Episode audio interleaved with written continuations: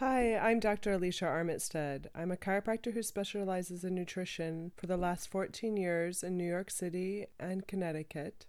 And I've worked with a numerous amount of cancer patients, ranging from stage zero breast cancer to stage four ovarian cancer.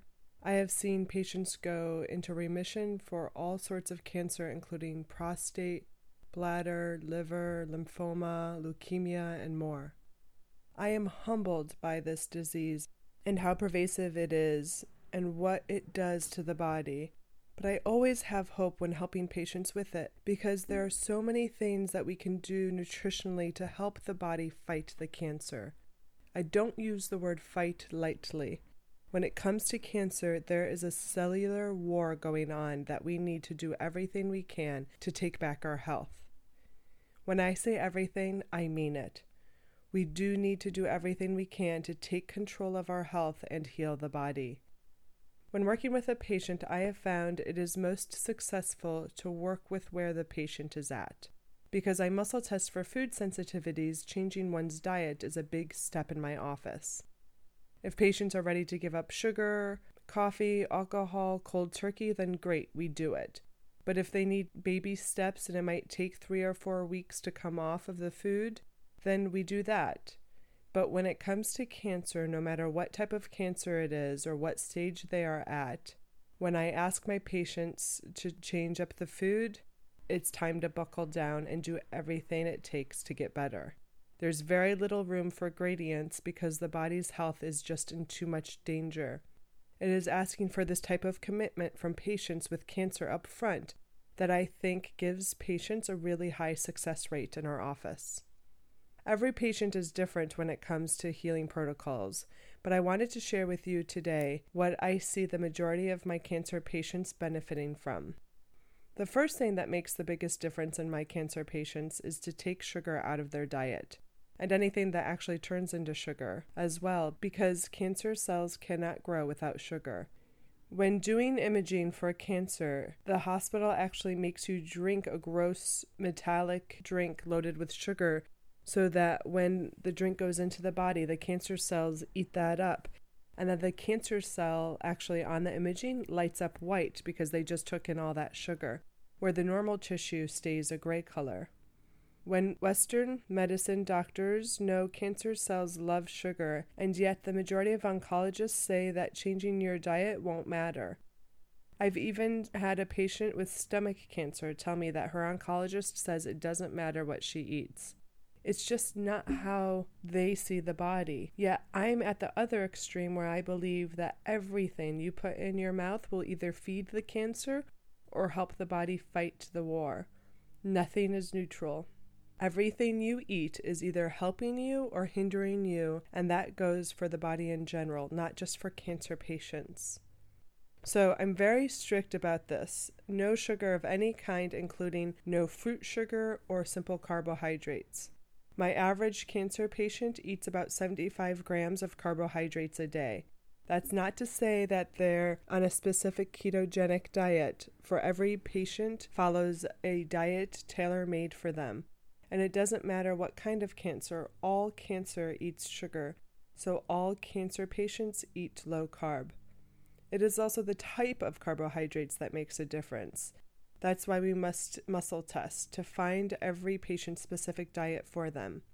But in general, the more complex the carb, the better. To find the specific diet, we must muscle test and get biofeedback from the body. We have over 125 different homeopathic food vials, spices, and herbs to test for. Not only can we tell your body what foods to stay away from, but also which ones the body should actually eat more of because they are really beneficial versus the ones that are just slightly beneficial. Remember, everything you put in your mouth makes a difference, and I truly love using food as medicine. A common question I get from cancer patients is should they be vegan? Because there's a lot of information out there about a plant based diet being better for the body because it's more alkaline. Again, my answer is to muscle test. Even though a plant based diet is very cleansing to the body with lots of health benefits, everybody is different. And while some people will respond well to a plant based diet with no animal products, Others need to eat chicken or even steak once in a while to get the right protein to heal. What you also need to know is if you are on a healing journey as a person with cancer, is that you can do Western medicine, chemo, radiation, and alternative medicine. And at Healing Arts, you can take the drugs while supporting the body with the right nutrition. Unfortunately, because little is known about chemo interactions with supplements, a lot of oncologists don't like people doing nutrition protocols while doing Western medicine. This is where the patient has to take their health into their own hands and make a choice. It's always your choice, and we as doctors are only here to support you. Never forget who's on the driver's seat. In fact, I just helped one of my patients become tumor free and disease free after seven months with non Hodgkin's lymphoma. She chose to do both, and her oncologist couldn't believe how fast it worked because her treatment protocol was actually for 18 months, and she did it in seven. Whether you do Western medicine with alternative medicine or just alternative medicine, it is essential to restore health to the body's organs and actually, the health of the liver is essential to any cancer recovery. The liver is a master organ. Its main functions include detoxification of blood, storing large quantities of glucose, which is a type of sugar, which we look at as food for cells. The liver also produces bile for digestion and it purifies the blood. So, what does the liver have to do with cancer recovery? Let's first look at how cancer begins. Cancer results when your immune system is suppressed due to high stress hormone cortisol levels, causing healthy somatids to morph. Somatids are actually tiny organisms within the blood, and sometimes they can actually morph into harmful pathogenic fungi. That's right, I don't even know how to explain how pathogenic this morphed fungus is. But these fungi are able to enter into healthy cells to feed on stress induced glucose reserves, eh, which cause cell mutations, which allow the cancer to grow. These fungi also target the liver for its large quantities of glucose. And when they do this, then they excrete into the liver mycotoxins, which are a very acidic waste product. These morphed somatids also damage the liver's ability to repair and strengthen the immune system to repair itself because the liver is just overloaded with toxins. This is the reason why many cancer patients I see have a weakened liver. The more the liver is damaged, the more the immune system is damaged. The greater number of toxins in the body to lower the overall health and allow the morphed fungi to grow. So it is very important to stop this cycle by cleansing and detoxing the liver for optimum cancer recovery. It is then twice as important for us to support your liver if you choose to do chemo to help the liver detox those medications. Always cleanse the colon before detoxing the liver. If you detox the liver without first cleansing the colon, toxins eliminated from the liver that move to the colon for excretion will become trapped in the colon and be reabsorbed back through the body through the intestinal lining into the liver again. In cleansing the colon, the goal is to use muscle testing to identify what toxins and also what bad gut flora are trapped there. We look for bad bacteria, viruses, mold, fungi, and parasites. There is usually more than one type, actually, that has to be handled. Colon cleansing will usually include psyllium, boosting up the immune system so the body can fight the bad gut flora, and internal cleansing herbs. A good intestinal cleansing program will help you get rid of pounds of foul smelling food and debris, which can actually be stuck to the colon wall. When you're done detoxifying your colon and killing bad gut flora, it is also important to incorporate good bacteria back into the gut by taking a probiotic. And there are so many types of probiotics, and finding the right one for you can make all the difference. Sometimes, actually, rotating a few is what is needed. It depends on how depleted the microbiome is. Microbiome is the gut flora environment. For more information on how to repair and heal the gut, listen to my podcast called Digestion, Leaky Gut, and Lectins. I also recommend to many of my cancer patients to detoxify the body and colon of acids by soaking in a daily baking soda bath for 20 minutes, adding two thirds cup of baking soda. This is usually done at night to relax the body for bed. These baths will help detox but also decrease stress, which is important not only for cancer patients but for all patients. The body's own ability to heal itself is limited when stressed. Remember how I said cancer begins when your immune system is suppressed due to high stress levels? And then these high stress levels cause high cortisol levels, and it's this cortisol which causes healthy somatids to morph. High levels of cortisol cause lactic acid to build up in the body, and is this acid that somatids use that cause them to morph. I will put studies in the description that explain these findings, but put simply, if you can get rid of the toxic emotions that cause the lactic acid in your cells, the cancer fungus will devolve back into the healthy, harmless somatid. They can morph to this pathogenic fungus and they can actually devolve and morph back because then they don't have any more lactic acid to feed off of in order to ferment. Drinking carrot juice daily will also help to detoxify the liver and restore cancer health as will drinking Essiac tea. And apart from being low cost and safe to use, aloe vera is a great way to help open up detox pathways in the liver. When it comes to drinking carrot juice all day, Gerson therapy is a very specific protocol for cancer patients that includes tons of carrot juice and other juices. To be specific, Gerson therapy has you drinking 13 glasses of juice a day. The juice must be freshly made from organic fruits and vegetables and be taken once every hour.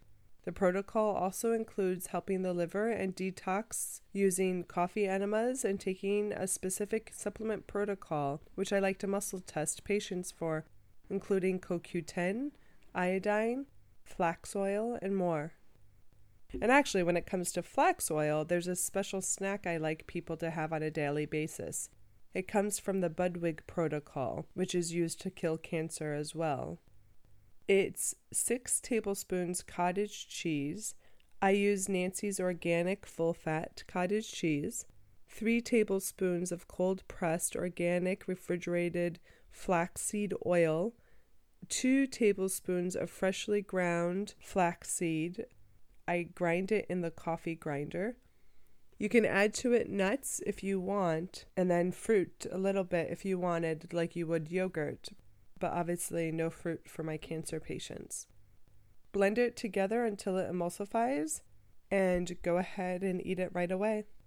Consuming this daily can help rebuild your cell membranes, and it is also incredible for cleaning out the colon.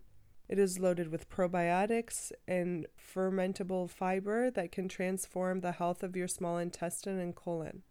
However, note if you have colon cancer, then don't do the actual flax seeds, just the cottage cheese and the flax oil. And if you can't consume the dairy because of a food sensitivity or an allergy, then I suggest getting muscle tested to see if your body would respond better to unsweetened coconut yogurt. I personally don't eat or drink cow's milk, but I do eat this snack with the cottage cheese on a daily basis when I test for it as good maintenance to help my body stay optimal. Dr. Budwig found that the health of your cells can quickly be reversed by consuming this daily mixture of cottage cheese, flax seeds, and flaxseed oil. Dr. Budwig also discovered this method wasn't just effective for helping to prevent or treat cancer, but also in healing heart disease, diabetes, eczema, psoriasis, arthritis, hormone imbalances, and neurological conditions. Another thing to add to your diet is apple cider vinegar. Even though studies are mixed about whether or not drinking apple cider vinegar helps in the treatment of cancer, I have gotten great results in my office when patients drink a special apple cider vinegar concoction every morning on an empty stomach. The medicinal drink is one tablespoon organic apple cider vinegar, a half of an organic lime squeezed, a third a teaspoon baking soda. The baking soda will fizz, so let it fizz out and then add a half a cup of warm water. Then add a pinch of cayenne, a pinch of turmeric, and a pinch of black pepper. Drink 20 minutes or more before breakfast every day. Make sure the water is warm and not hot, for hot water will change the properties of the vinegar and the lime juice that we don't want. It has to be diluted, but it also has to have the baking soda and the lime juice, which are alkaline and help raise the pH. The higher the pH, the less acidic you are, which is important in order to decrease the lactic acid. The spices are added to the tincture because cayenne will increase circulation, which is beneficial in healing, and turmeric has anti inflammatory properties. The black pepper is to make the turmeric be more medicinal. I also suggest to cancer patients to rub frankincense oil on their skin over the tumor twice a day, morning and night. Even though research shows frankincense oil is good for melanomas and bladder cancers, I see that it helps with all sorts of my cancer patients. And it actually really helps when the patient is undergoing radiation. With enough radiation treatments, the skin will eventually become very red and hot and painful. It's like you're burning the skin.